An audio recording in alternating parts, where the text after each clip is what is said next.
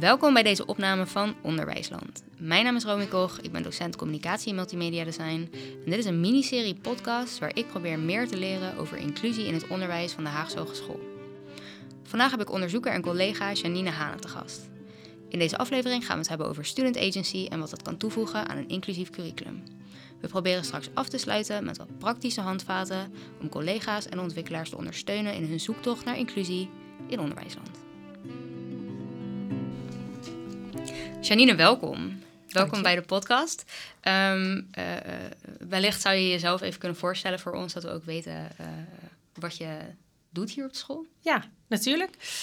Mijn naam is Janine Haenen. Ik ben onderzoeker, of eigenlijk promovenda, PhD-student. En ik onderzoek Student Agency. En dat doe ik vanuit het lectoraat Duurzame Talentontwikkeling van Ellen Sjoer. En ik ben verbonden aan de Universiteit Leiden als promotiestudent. En daarnaast ben ik onderwijsadviseur, heel specifiek bij de faculteit Business, Finance en Marketing, waar ik de flexibele deeltijd van onderwijsadvies voorzien. En ik ben van daaruit eigenlijk verbonden aan de dienst OKC. Dus ik zit in het team met alle onderwijsadviseurs van de Haagse Hogeschool. Ja, en je bent aan het promoveren en Student Agency is het overkoepelende onderwerp van jouw promotie. Ja, dat klopt inderdaad. Maar op dit moment zit je natuurlijk in een bepaald traject, dus misschien kan je er wat meer over vertellen. Waar ben je op dit moment mee bezig? Ja, nou waar ik op dit moment mee bezig ben, het is misschien goed om even heel kort te zeggen wat is Student Agency, want het is een beetje een abstracte term eigenlijk. Het is een vrij grote overkoepelende term. Soms vertaal ik het in het Nederlands naar bijvoorbeeld zelfregie of eigenaarschap of studentstuurkracht. Die laatste vind ik zelf het mooist, omdat het echt gaat over de kracht van het sturen van je eigen leerproces. En dat doe je door je leeromgeving en door je gedachten en je gedrag te beïnvloeden zelf, zodat je eigenlijk komt tot daar waar je wilt naartoe wilt komen. Dus eigenlijk je doel dat je hebt en dat doe je met bepaalde vaardigheden. Heel vaak zijn het ook zelfregulerende vaardigheden. Dus dat je je doel kan stellen, dat je weet hoe je je gedrag kan monitoren daarheen, dat je erop kan reflecteren en dat je eigenlijk op die manier je leeromgeving en jezelf eigenlijk beïnvloedt tot dat wat je wilt worden of wilt doen. Dat is eigenlijk stuurkracht. Ja. Ja, wat doe ik dan op dit moment? Ik ben samen met collega-onderzoekers van InHolland ben ik bezig om een vragenlijst te ontwikkelen die ik af kan nemen bij studenten en docenten en die eigenlijk meet hoe die leeromgeving, en daarmee bedoel ik een module of een project of iets in die trant, hoe dat eigenlijk de agency van de studenten in die module stimuleert. En studenten kunnen dat invullen, de vragenlijst, maar ook docenten kunnen invullen hoe ze denken dat de leeromgeving agency beïnvloedt. En de vragenlijst bestaat uit heel veel verschillende schalen die allemaal vragen naar bijvoorbeeld die vaardigheden die ik net zei. Van kunnen studenten hun doel stellen? Kunnen studenten hun gedrag monitoren of reflecteren? Dat soort vragen staan erin. Maar bijvoorbeeld ook, het is heel belangrijk dat je je veilig voelt in de klas. Dus er staan ook vragen in over veilig leerklimaat of over de steun van docenten of studenten. Een factor is ook dat studenten zich zeker kunnen voelen, dus dat ze zelfvertrouwen hebben. Dus er zijn vragen die gaan over zelfvertrouwen. Er zijn ook vragen over de ruimte, de autonomie die studenten krijgen in hun leeromgeving. Dus krijgen studenten ruimte om bijvoorbeeld ook zelf hun leerdoelen wel te bepalen of zelf de leeractiviteiten. Nou, dus we hebben een hele grote vragenlijst gemaakt. En die hebben we nu voor het eerst ook afgenomen bij de opleiding CND, dus bij jouw opleiding, hebben we hem afgenomen. En ik ben bezig met het analyseren van de resultaten. En volgende week gaan we de gesprekken aan met de studenten en docenten die het hebben ingevuld, om eigenlijk dieper in te gaan op die resultaten. Ja, even misschien een goede side note, ook voor mensen die aan het luisteren zijn. We gaan het vandaag natuurlijk ook een beetje hebben over wat heeft het nou precies te maken met inclusie, of wat zou het kunnen doen voor inclusie. Dat is natuurlijk niet voor jou een specialisatie binnen je onderzoek. Dus ik denk wel dat het goed is om te zeggen, dit is echt wel een heel exploratief gesprek. Ja. We gaan ook hier ook niet de waarheid over vertellen. En we gaan vooral kijken van hoe zouden we dat kunnen inzetten, waar zouden we dat kunnen inzetten. En zou dat iets doen met inclusie? Dus het is echt een heel exploratief gesprek. Je vertelde net eigenlijk heel vlug heel veel termen waar ik meteen voelde dat ik op wil aanhaken. Maar misschien kunnen we even stoppen bij of even stilstaan bij het laatste wat je zei. En dat ging vooral over dingen als veiligheid, ruimte, autonomie. Dit klinken voor mij als randvoorwaarden voor een omgeving waar agency kan bestaan. Is dat zo? Ja. Ja, nou dat is eigenlijk precies zo. In mijn onderzoek en eigenlijk in de vragenlijst maak ik onderscheid eigenlijk tussen een aantal dingen. Ik maak onderscheid in de factoren in de leeromgeving die studenten eigenlijk uitnodigen om hun agency te laten zien. Nou, dat zijn de factoren zoals je net benoemde. Ruimte in de leeromgeving om je autonomie zelf te pakken. Dus eigenlijk je leerproces zelf te sturen. Of juist een veilig leerklimaat. Dus dat je eigenlijk fijne klasgenoten hebt of fijne docenten. Dat zijn allemaal factoren in de leeromgeving. En dan heb je daarnaast eigenlijk die skills, die vaardigheden. Dus dat is dat je je leerprocessen kan monitoren en dat je ook een reflectie kan laten zien. En dat zijn eigenlijk meer de vaardigheden die je als student zelf kan trainen of kan laten zien. En die factoren in de leeromgeving, en dat is een beetje aanhakend op die inclusiviteit. Mm-hmm. Dat zijn denk ik de knoppen waar je aan kan draaien voor studenten om ook die inclusiviteit meer een rol te laten spelen. En een hele belangrijke factor is de relationele factor, om het zo maar te zeggen. En die relationele factor, daar zitten wat componenten onder. Zoals dus steun van studenten, medestudenten, steun van docenten, een veilig leerklimaat, gelijke behandeling. Dat zijn factoren die allemaal vallen onder relationele aspecten. Mm-hmm. En ik denk dat dat mooi haakt aan inclusiviteit en dus ook aan dat je je agency kan laten zien. Ja, kan of in ieder geval kan vergroten of kan trainen. Ja. Dat daarvoor de context dan correct is. Ja, als we het hebben over gelijke behandeling, hebben we het dan over gelijke behandeling vanuit de docent naar de studenten toe? Of meer een soort van de-autorisatie van het klaslokaal? Dus de power distance tussen studenten en docenten wordt dan kleiner. Ja. Precies dat laatste. Dus in de Engelstalige literatuur, want ik merk dat ik soms even moet schakelen om het in Nederlandse termen te geven. In de Engelse literatuur wordt het power relations genoemd. De hiërarchie eigenlijk ook. Dat je eigenlijk kun je studenten hun agency of hun stuurkracht positief beïnvloeden op het moment dat je als docent veel meer naast de student gaat staan. In plaats van dat je toont dat je afhankelijk bent als student van de docent. Ja. Dus je doet het eigenlijk samen. Ook de docent leert. En als je die houding laat zien, dat je op die manier gelijkwaardig bent aan elkaar, dan krijgen studenten veel meer het gevoel, dan mag ik ook mijn eigen leren sturen en daar misschien ook fouten in maken en dat echt samen leren. Dus dat zit in die power relations. Ja, ik relateer denk ik agency voor mij ook best wel veel met het zelfvertrouwen dat je ook die regie mag nemen en dat dat geen soort van consequenties heeft die negatief voor jou zijn. Tenminste, je kan natuurlijk de verkeerde beslissing nemen, maar dat is onderdeel van veel verantwoordelijkheid hebben. Wat ik dan bedoel met consequenties is meer dat als een student zegt, ik merk dat er nu een situatie ontstaat die mijn leren negatief beïnvloedt, dat de consequentie van dat benoemen niet is dat er dus daar repercussies op komen. Hè? Dus dat die autoriteit die wij als docenten wel eens uitstralen, bewust of onbewust, of we dat nou willen of niet. Ja, we zitten toch in het hoger onderwijs, dus ik denk dat we dat al een stuk minder willen dan op de middelbare school. Maar dat verschilt misschien heel erg per opleiding. Dat die autoriteit die wij dan proberen uit te stralen, daar juist misschien wel dat juist negatief beïnvloedt. Omdat die student dan denkt, ik kan wel dit proberen op te brengen, maar puntje bij paaltje is dus het woord van de docent is wet. En wat hij of zij zegt, dat gaan we uitvoeren. Ja. Nou ja, klopt inderdaad. En dat is toch wel een groot deel van het onderzoek dat ik doe. Of het is in ieder geval een van de belangrijke factoren. Is dat er ruimte is voor de student om zelf de leeromgeving te kunnen beïnvloeden. En dat de docent dan ook zegt, goh, wat een goed idee.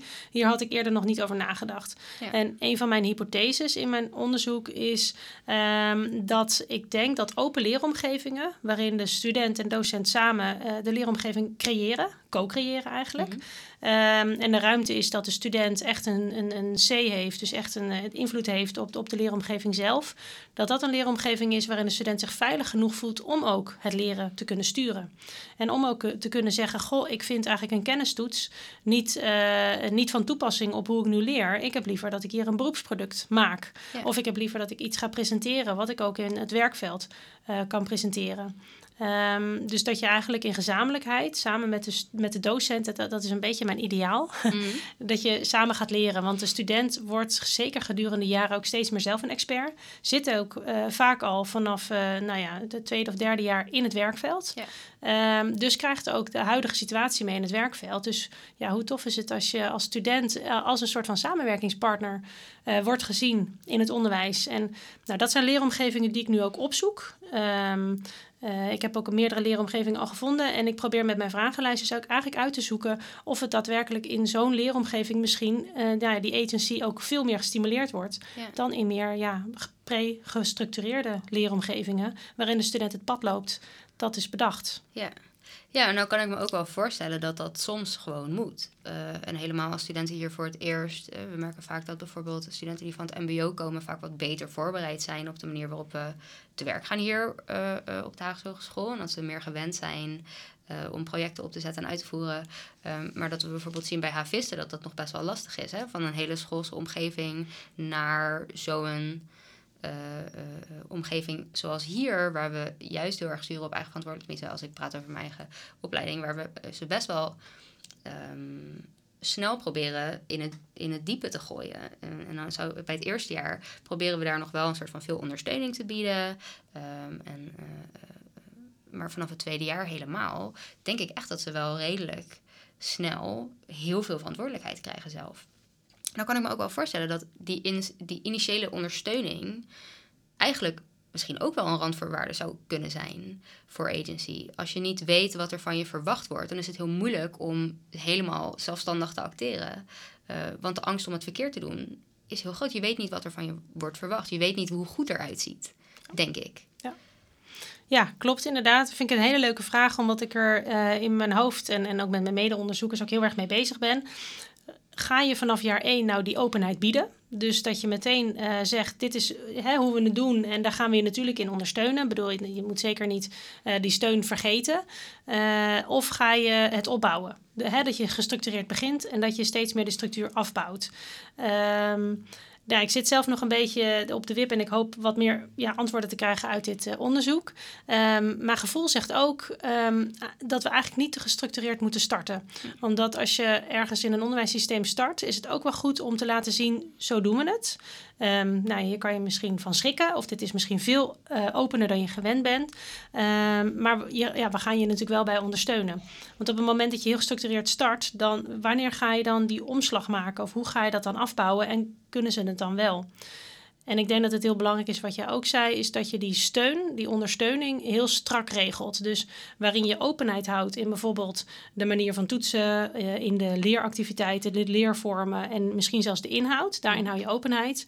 Zet je misschien veel meer structuur in de ondersteuning. En ga je eigenlijk veel meer structuur bieden op het proces daaromheen als docent. En ja, dat zou misschien, maar dat is een hele andere manier dan we nu natuurlijk vaak het onderwijs maken. Want vaak zetten we juist de inhoud en de toetsing, et cetera, vast. En de begeleiding, die doen we meer op maatwerk.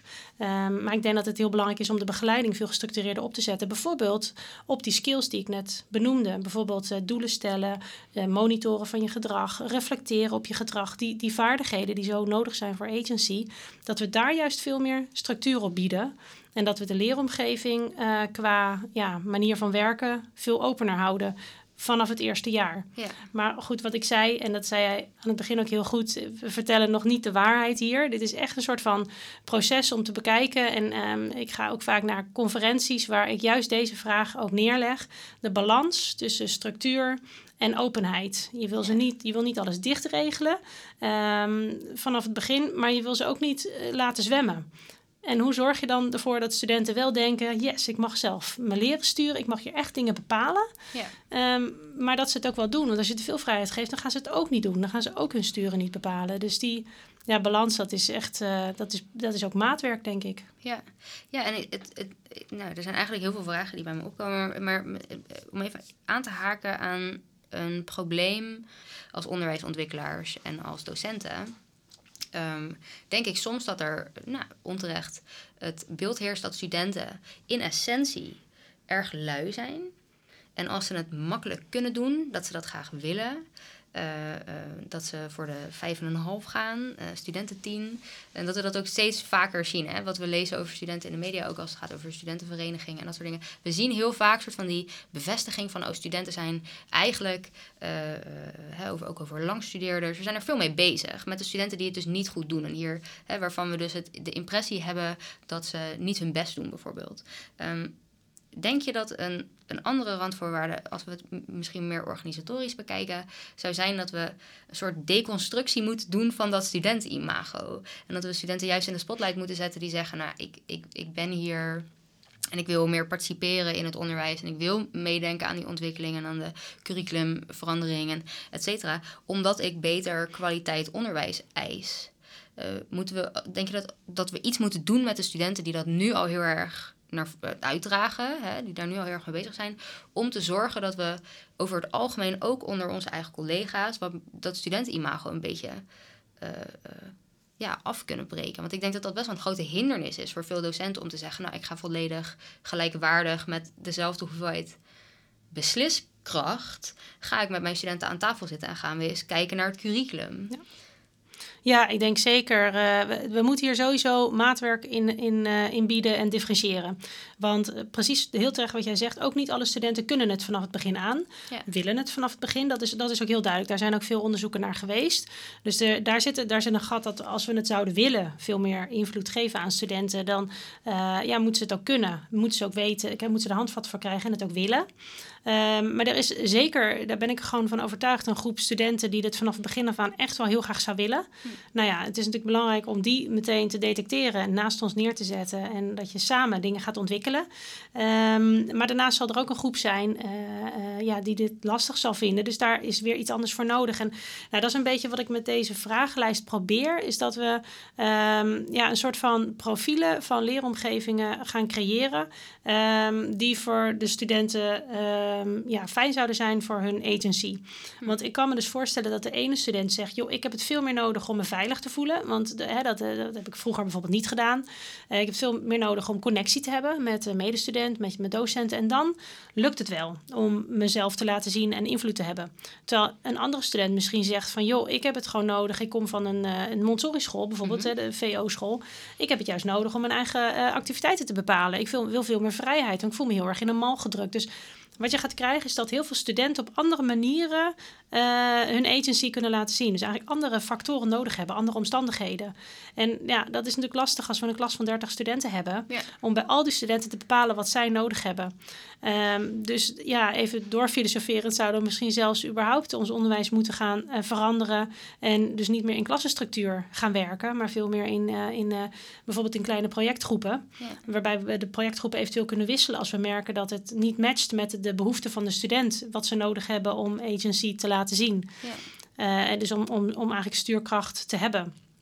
En ik hoop dus een beetje, want die vragenlijst is vrij groot. Die loopt echt van dat zelfvertrouwen van studenten tot aan relatie, klimaat in de klas, tot aan zelf doelen bepalen. Dus het is echt, en die skills zitten er nog in. Mm-hmm. Dus het is vrij groot. En ik hoop dat je op die manier wat differentiatiemogelijkheden krijgt binnen al die leeromgevingen. En om nog even terug te komen op die vraag die jij stelde over het stigma, hè, dat studenten niet willen of lui zijn of het niet kunnen. Ja, ik denk zeker dat een groep dit wel al kan. En daar moeten we dan inderdaad bij starten. Dus misschien moeten we ook in kleine experimenten beginnen. Dat je zegt, in het eerste jaar start je met een groep die dit heel graag wil, heel open. En ga je met hen samen bekijken wat lukt. Dus dan zet je de studenten echt in de lead. En dat je misschien nog een deel op de oude manier doet. Ik weet het ook niet. Maar dan bied je wel een soort van differentiatie aan. Ja.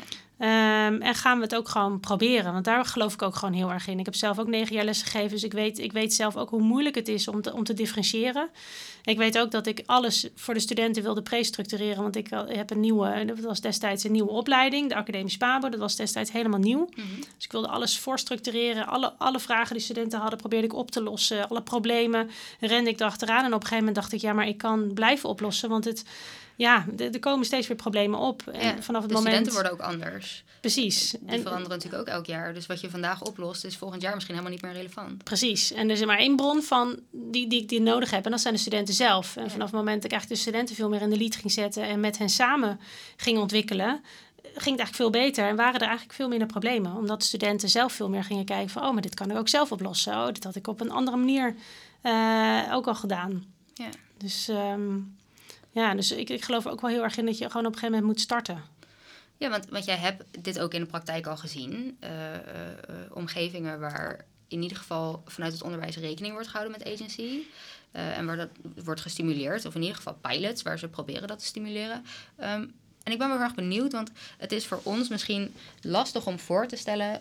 hoe zouden we agency nou zien in de praktijk zonder ons volledig onderwijsmodel weg te gooien en opnieuw te beginnen. Hè? Dus van de grond op te bouwen.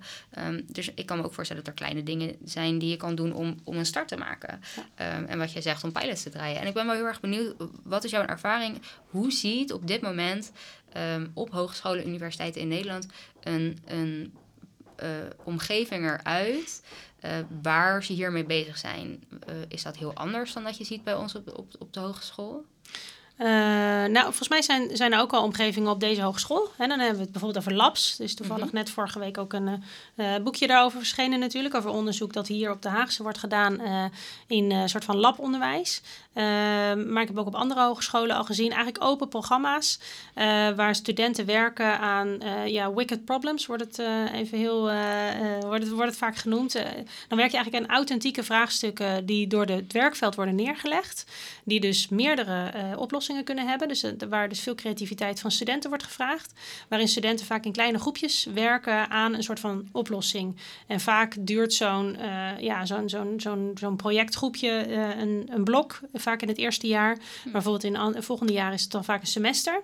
Waar studenten dan eigenlijk zelf hun hele pad bepalen van hoe gaan we dit oplossen met elkaar. Wat zijn de rollen die we verdelen. Er zit vaak iets in dat ze individueel iets moeten opleveren en in groepverband. Ja. En ook moeten laten zien dat ze samenwerken. En de docent is dan een soort van begeleider van verschillende groepjes. En die coacht en die stelt vragen. Die biedt soms content als dat nodig is. Maar de student die heeft zelf ook gewoon, als ze iets leren in een groep... bieden ze weer content aan de rest van de projectgroepen. Dus dat eigenlijk allemaal verschillende studentengroepjes werken aan die wicked problems. Yeah. En op die manier eigenlijk leren zoals ze eigenlijk straks ook in het werkveld met elkaar gaan samenwerken. Dus eigenlijk echt een voorbereiding op het werkveld in een soort van veilige omgeving met kleine groepjes. Ja. Yeah. En daar zitten dus eigenlijk die factoren een beetje in... die ook in die vragenlijst staan om uit te vragen... of je jezelf agent voelt. Ja, en hoe ziet een beoordelingsmodel eruit in zo'n setting? Want ik kan me voorstellen dat het ook lastig is... om hier natuurlijk nog een extra dimensie aan te geven... en dat is dat studenten uiteindelijk naar een vastgesteld beoordelingsmodel gaan toewerken. Ja, dus dat je ook nog eens het in de context moet plaatsen van... dit moet toetsbaar worden of worden gemaakt... Is het dan zo dat studenten ook zelf in die situaties die jij hebt geobserveerd... hun toetsing ontwerpen of mogen bepalen... of in ieder geval de vorm mogen bepalen... of hun eigen leerdoelen mogen bepalen binnen de overkoepelende competenties bijvoorbeeld? Ja, vind ik een goede vraag. Want ik heb in die specifieke situaties... heb ik wel die vragenlijst afgenomen... maar nog niet kunnen analyseren. Dus ik heb ook niet die toetsing helemaal kunnen zien. Het enige referentiekader dat ik nu qua toetsing heb... is de flexibele deeltijd. Waar natuurlijk ook al best wel veel vrijheid zit. Ja. Daarin worden dus op basis van leeruitkomsten... wel aangegeven wat studenten moeten bewijzen. Laten zien. Die leeruitkomsten zijn heel erg gelinkt aan wat studenten... eigenlijk later als professional in de praktijk ook zouden moeten kunnen. Mm-hmm. Dus het opleveren van bepaalde... skills, maar ook content. Dat staat eigenlijk in de leeruitkomst. Studenten bepalen dan eigenlijk zelf op welke manier ze naar die leeruitkomst toe gaan. Hoe ze het bewijzen. Dus het is dan echt vormvrij.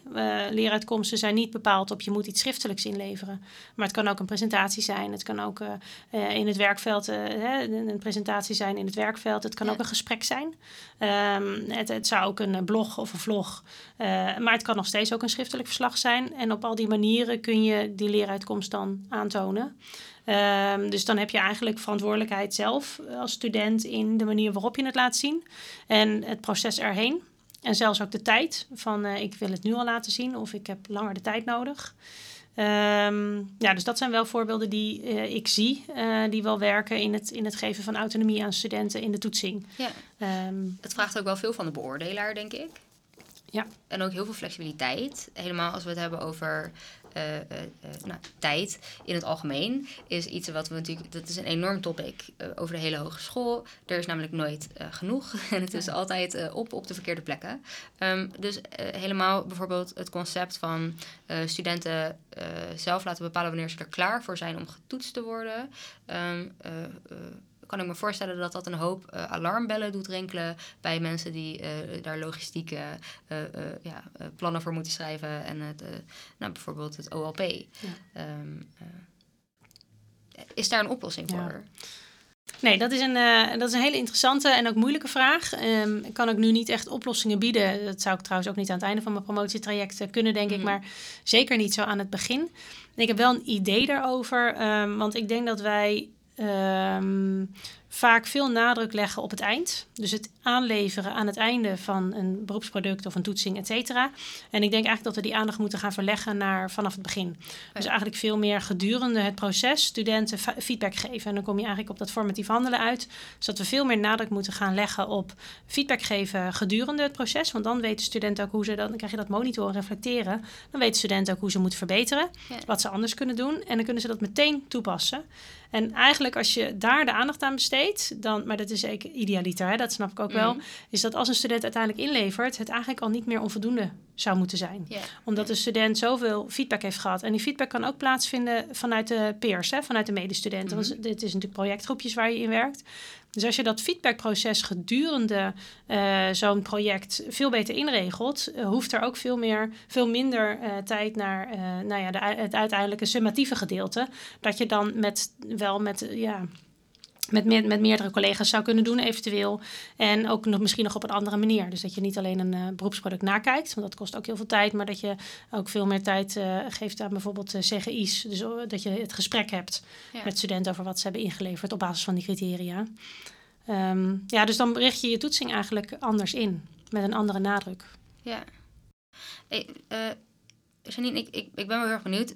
En nogmaals, dit wordt heel exploratief, want ik weet dat dit niet een specialisatie voor je is, maar ik denk dat ik nu wel een beter begrip heb van wat agency inhoudt en hoe dat er in de praktijk uit zou kunnen zien. Maar ik ben nog wel heel erg benieuwd naar hoe zie jij de potentie van agency om dat in te zetten als middel om de inclusie te verhogen in het klaslokaal, in het curriculum, in het hele onderwijsontwerp. Zijn er dingen waarvan jij denkt, nou dit zijn echt, hier staat agency, kunnen we hier echt volledig inzetten en in zijn kracht zetten om een meer inclusieve leeromgeving te maken voor onze studenten? Agency betekent dat je studenten vanaf het begin af aan een stem geeft in het onderwijs. Een stem geeft op hoe ze willen leren en hoe ze de leeromgeving eigenlijk willen beïnvloeden om te kunnen leren. Dus eigenlijk wat zij nodig hebben in de leeromgeving om hun leerpad ook daadwerkelijk te kunnen sturen. En om doelen te kunnen bereiken of modules te kunnen behalen. Op het moment dat wij natuurlijk het onderwijs zo inrichten dat studenten veel meer in hun stuurkracht worden gezet. Hier past deze Nederlandse term eigenlijk heel mooi. Ja, dus in hun stuurkracht of in hun kracht wordt gezet. Hoop ik dat we ook veel meer leren van wat de student nodig heeft om te kunnen leren.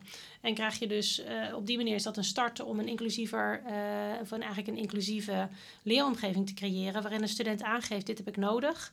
En dat je eigenlijk gezamenlijk kijkt, wat is hierin mogelijk? Wat is hierin realistisch? Wat kunnen wij hiervoor betekenen? Of wat kan de student zelf betekenen? Dus eigenlijk dat gesprek, de dialoog die eigenlijk nodig is om die agency naar boven te krijgen. Dat lees ik ook veel in de literatuur. Het gaat heel erg over onderwijs waarin dialoog een belangrijk onderdeel is. Samenwerking, samenspreken met elkaar. En ik denk dat dat een belangrijk uitgangspunt is voor een inclusieve leeromgeving. Een mooi startpunt. Ja, en dit vereist natuurlijk wel een hoop vertrouwen. Ja. Dus we hebben natuurlijk even gehad over veiligheid, maar hier zit ook echt wel degelijk een stukje. Durf ik wel te zeggen wat ik moet zeggen tegen mijn docent? Of andersom, kan ik mijn student wel vertellen wat ik van hun verwacht op deze manier? En ik probeer altijd, ik ben altijd heel erg op zoek naar echt praktische handvaten voor docenten en onderwijsontwikkelaars en misschien ook studenten die luisteren. Praktische handvaten om hun mee te geven om gewoon eens hierin te experimenteren. Hier wat stappen in te kunnen maken en wat progressie in te kunnen maken. In hun eigen leeromgeving of klaslokaal. En hoe zou ik, bijvoorbeeld ik als docent, mijn houding kunnen aanpassen of mijn gedrag kunnen aanpassen om te zorgen dat studenten bij mij ook dat vertrouwen vinden? Kan dat wel? Kan ik dat ooit wel verwachten? Of kan ik er ooit wel van uitgaan dat studenten mij, dat ik mezelf op die manier soort van deautoriseer. Ja. Om te zorgen dat studenten mij kunnen zien als een persoon waar zij hun eigen behoefte aan kunnen vertellen. Ja, nou ja, heel concreet, want ik heb het net over best wel veel factoren gehad die beïnvloeden of studenten die stuurkracht daadwerkelijk kunnen laten zien. Hè. Dat gaat echt van de relationele factoren tot aan juist dat je invloed kan hebben op de onderwijsontwerpfactoren. En dan heeft het ook nog te maken met de persoonlijke factoren, dus of de student zelf ook zelfvertrouwen heeft. Dus dat zijn best wel heel veel factoren waar je als docent dan rekening mee moet houden. En dan zeg ik ook altijd, dat zei je trouwens net ook heel terecht, we moeten ook niet hebben dat we ons hele onderwijs helemaal op zijn kop moeten zetten. Want ja, waar halen we ook die tijd en de mankracht vandaan? Dus dan zou ik eigenlijk zeggen, begin klein. Begin inderdaad in je klas en begin met kleine stapjes. En dan denk ik eigenlijk dat elke klas of elke student weer een ander uitgangspunt of een andere factor nodig heeft. Waarbij de ene student misschien meer die veiligheid nodig heeft en het fijn vindt dat er groepjes gevormd worden en dat er steun is van medestudenten. Heeft een andere student misschien veel meer nodig dat die self-efficacy, dat zelfvertrouwen, het gevoel ik kan dit, veel duidelijker wordt. Dus dat heeft veel meer te maken met het niveau bijvoorbeeld aanpassen. Terwijl een andere student weer zegt, ja maar laat mij nou eens, of alsjeblieft die leeractiviteit, mag ik die eens een keer doen in plaats van dat de docent die doet. Dus dan zit je veel meer op de onderwijsontwerpfactoren. Nou, dus ik zou eigenlijk zeggen, ik heb inmiddels begin ik steeds meer overzicht te krijgen van die verschillende factoren die het stimuleren. Dus ik zou als docent zou het misschien interessant kunnen zijn om gewoon een keuze te maken in welke factor jij zelf zou willen uit gaan proberen in je klas. En dat kan dus heel klein zijn met student en peer support en teacher support. Dus dat je veel meer doet met de steun. En het veilige leerklimaat. Of dat je juist veel meer doet met het niveau. Dus met hoe moeilijk studenten bepaalde lessen vinden. Dus dat je eigenlijk keuze maakt in waar je als docent aandacht aan besteedt. Als onderdeeltje van beïnvloeding van die studentstuurkracht. Dus dat is denk ik één. Dus daar ben ik nu met die vragenlijst mee bezig. En ik hoop ook een toolbox te ontwikkelen. Dat ik uiteindelijk die factoren op een rijtje kan zetten. Zodat opleidingen waar ik dan bij kom ook kunnen zeggen. Nou, dan starten wij bij dit onderdeel. Want onze studenten zijn gewoon, hebben gewoon heel weinig zelfvertrouwen. Ja. Zeg maar wat er. Dus wij starten bij dat onderdeel. Terwijl andere opleidingen misschien zeggen. Goh, maar onze studenten zijn eigenlijk al hartstikke zelfstandig. Wij starten bij dat onderwijsontwerpfactor. Dus dat is eigenlijk één antwoord. En ik heb hem aan het begin iets gezegd over die vaardigheden die nodig zijn om stuurkracht te laten zien. Dus dat is eigenlijk dat je ook wat doelen kan stellen als student. Dat je ook wel weet wat vind ik belangrijk. Of dat je ook je gedrag kan monitoren en erop kan reflecteren. Nou, daarvoor is al een toolbox ontwikkeld. Die staat ook op de website van het lectoraat van Duurzame Talentontwikkeling. En daar staan gewoon hele simpele werkvormen om bijvoorbeeld met studenten samen op een creatieve manier doelen te stellen. Of om met een moodboard te kijken wat is jouw stip op de horizon, wat zijn jouw drijvers. Ja. Maar ook met leuke reflectiewerkvormen, bijvoorbeeld met silhouetten maken. Wat zijn je krachten, wat zijn eigenlijk je zwaktes, hoe kan je die gebruiken en hoe kan je op je eigen gedrag reflecteren. Dus daar hebben we een soort van toolbox gemaakt met werkvormen die heel erg gaan over de vaardigheden die nodig zijn om die stuurkracht eigenlijk te laten zien. Ja, dus dan kun je gewoon met leuke werkvormen met studenten aan de slag om meer met die vaardigheden aan de slag te gaan. Dus dat zou ook kunnen. Je kunt bestarten met de factoren in de leeromgeving waar je aan kan draaien. Er zijn een beetje de knoppen waar je aan kan draaien. En dat kan per klas dus best verschillend zijn aan welke knoppen. Maar je kan ook die werkvormen pakken om in ieder geval aandacht te besteden aan wat is er nou wat is nodig om die stuurkracht te laten zien. Ja, en wat ik soms nog wel lastig vind, en ook hier verwacht ik niet dat jij het antwoord klaar hebt staan. Want ik denk dat dit ook een deel uitmaakt van een grotere conversatie. En dat is de angst die ik persoonlijk wel eens heb als docent, dat studenten, ondanks dat ik hun hele loopbaan bij ons bijvoorbeeld een SLB'er ben, En dat het vierde jaar, dat ik echt denk dat we een vertrouwensband... dat ik heel erg mijn best heb gedaan om te werken aan onze persoonlijke vertrouwensband. En dat ik er nog steeds nooit van uit kan gaan... dat een student mij de waarheid durft te vertellen. Of bij mij om hulp durft te vragen. Of mij durft te vertellen, hey Romy, wat je nou vertelt... dat vind ik echt onzin. Of wat je nou vraagt dat wij moeten doen, dat wil ik helemaal niet. Dat we gewoon... ik denk dat het heel veel te maken heeft met het feit dat wij toch uit de schoolse omgeving komen. Puntje bij paaltje, op de middelbare school en op de basisschool... ja, moet je toch meneer, mevrouw zeggen en is de afstand erg groot. En ondanks dat ik vanuit mijn persoon met mijn eigen motivatie heel erg bezig ben met het zorgen dat ze mij niet op die manier zien... en dat ze zich autonoom genoeg voelen om dat tegen mij te zeggen...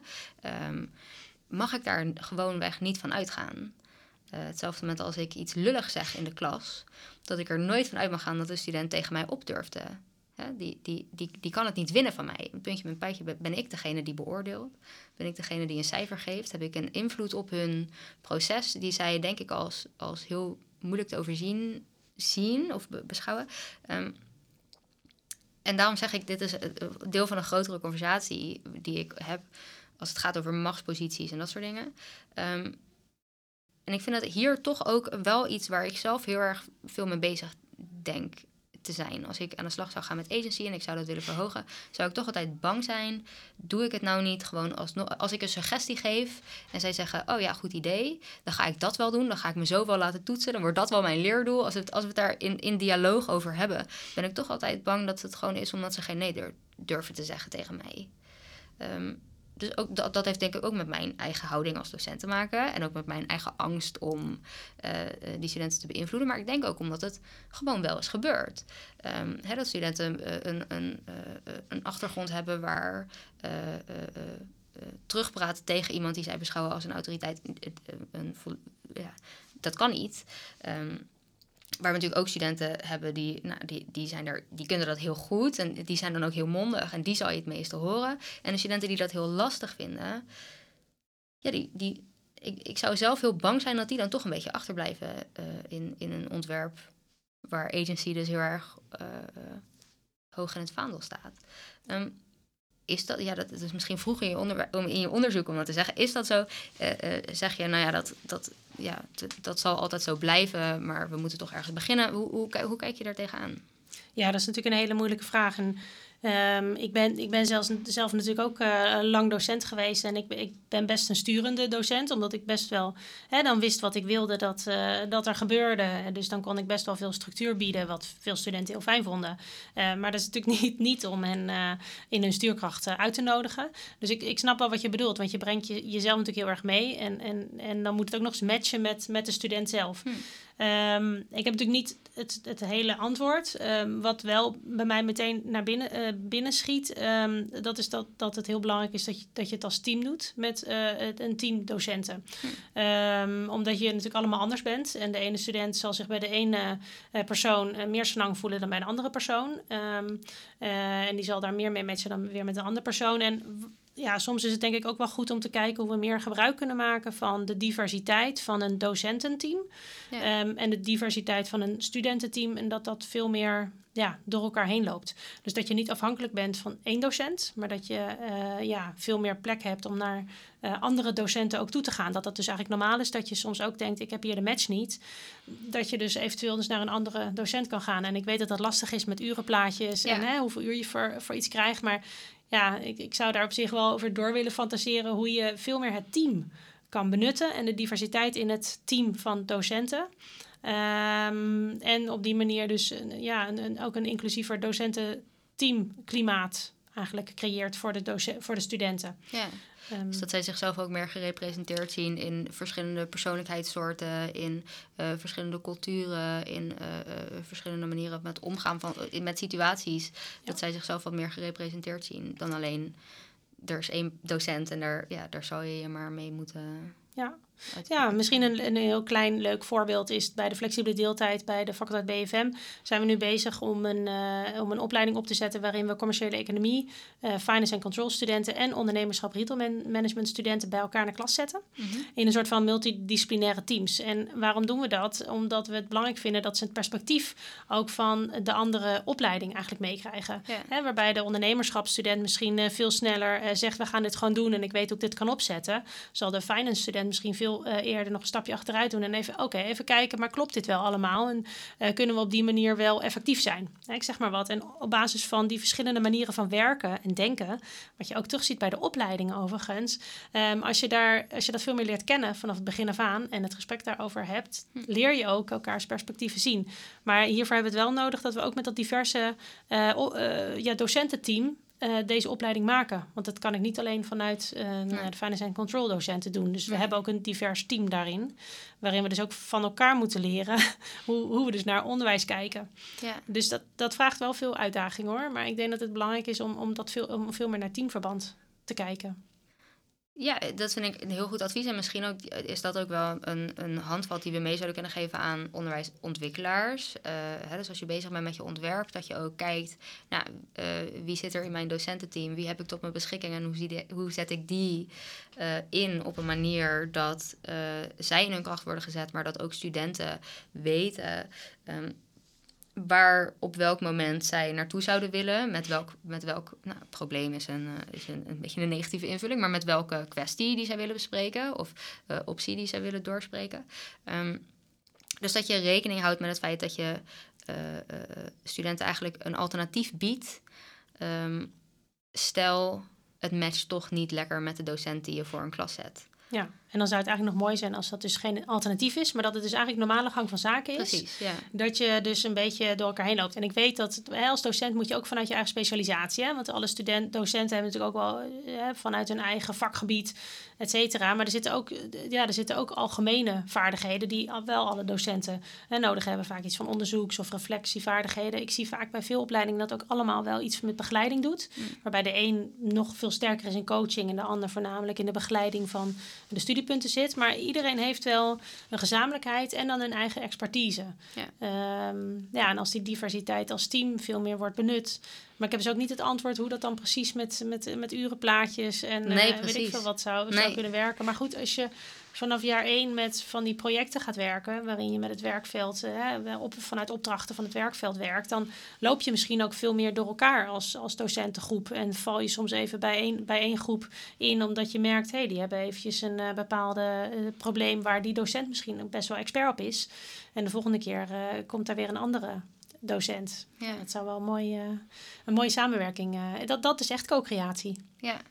Ja, heel goed. Ik denk zelf misschien wel een tip die ik zelf mee zou geven over dit onderwerp, ondanks dat ik hier een enorme leek in ben en dat Janine me vandaag heel veel dingen heeft verteld die ik gewoon nog helemaal niet wist.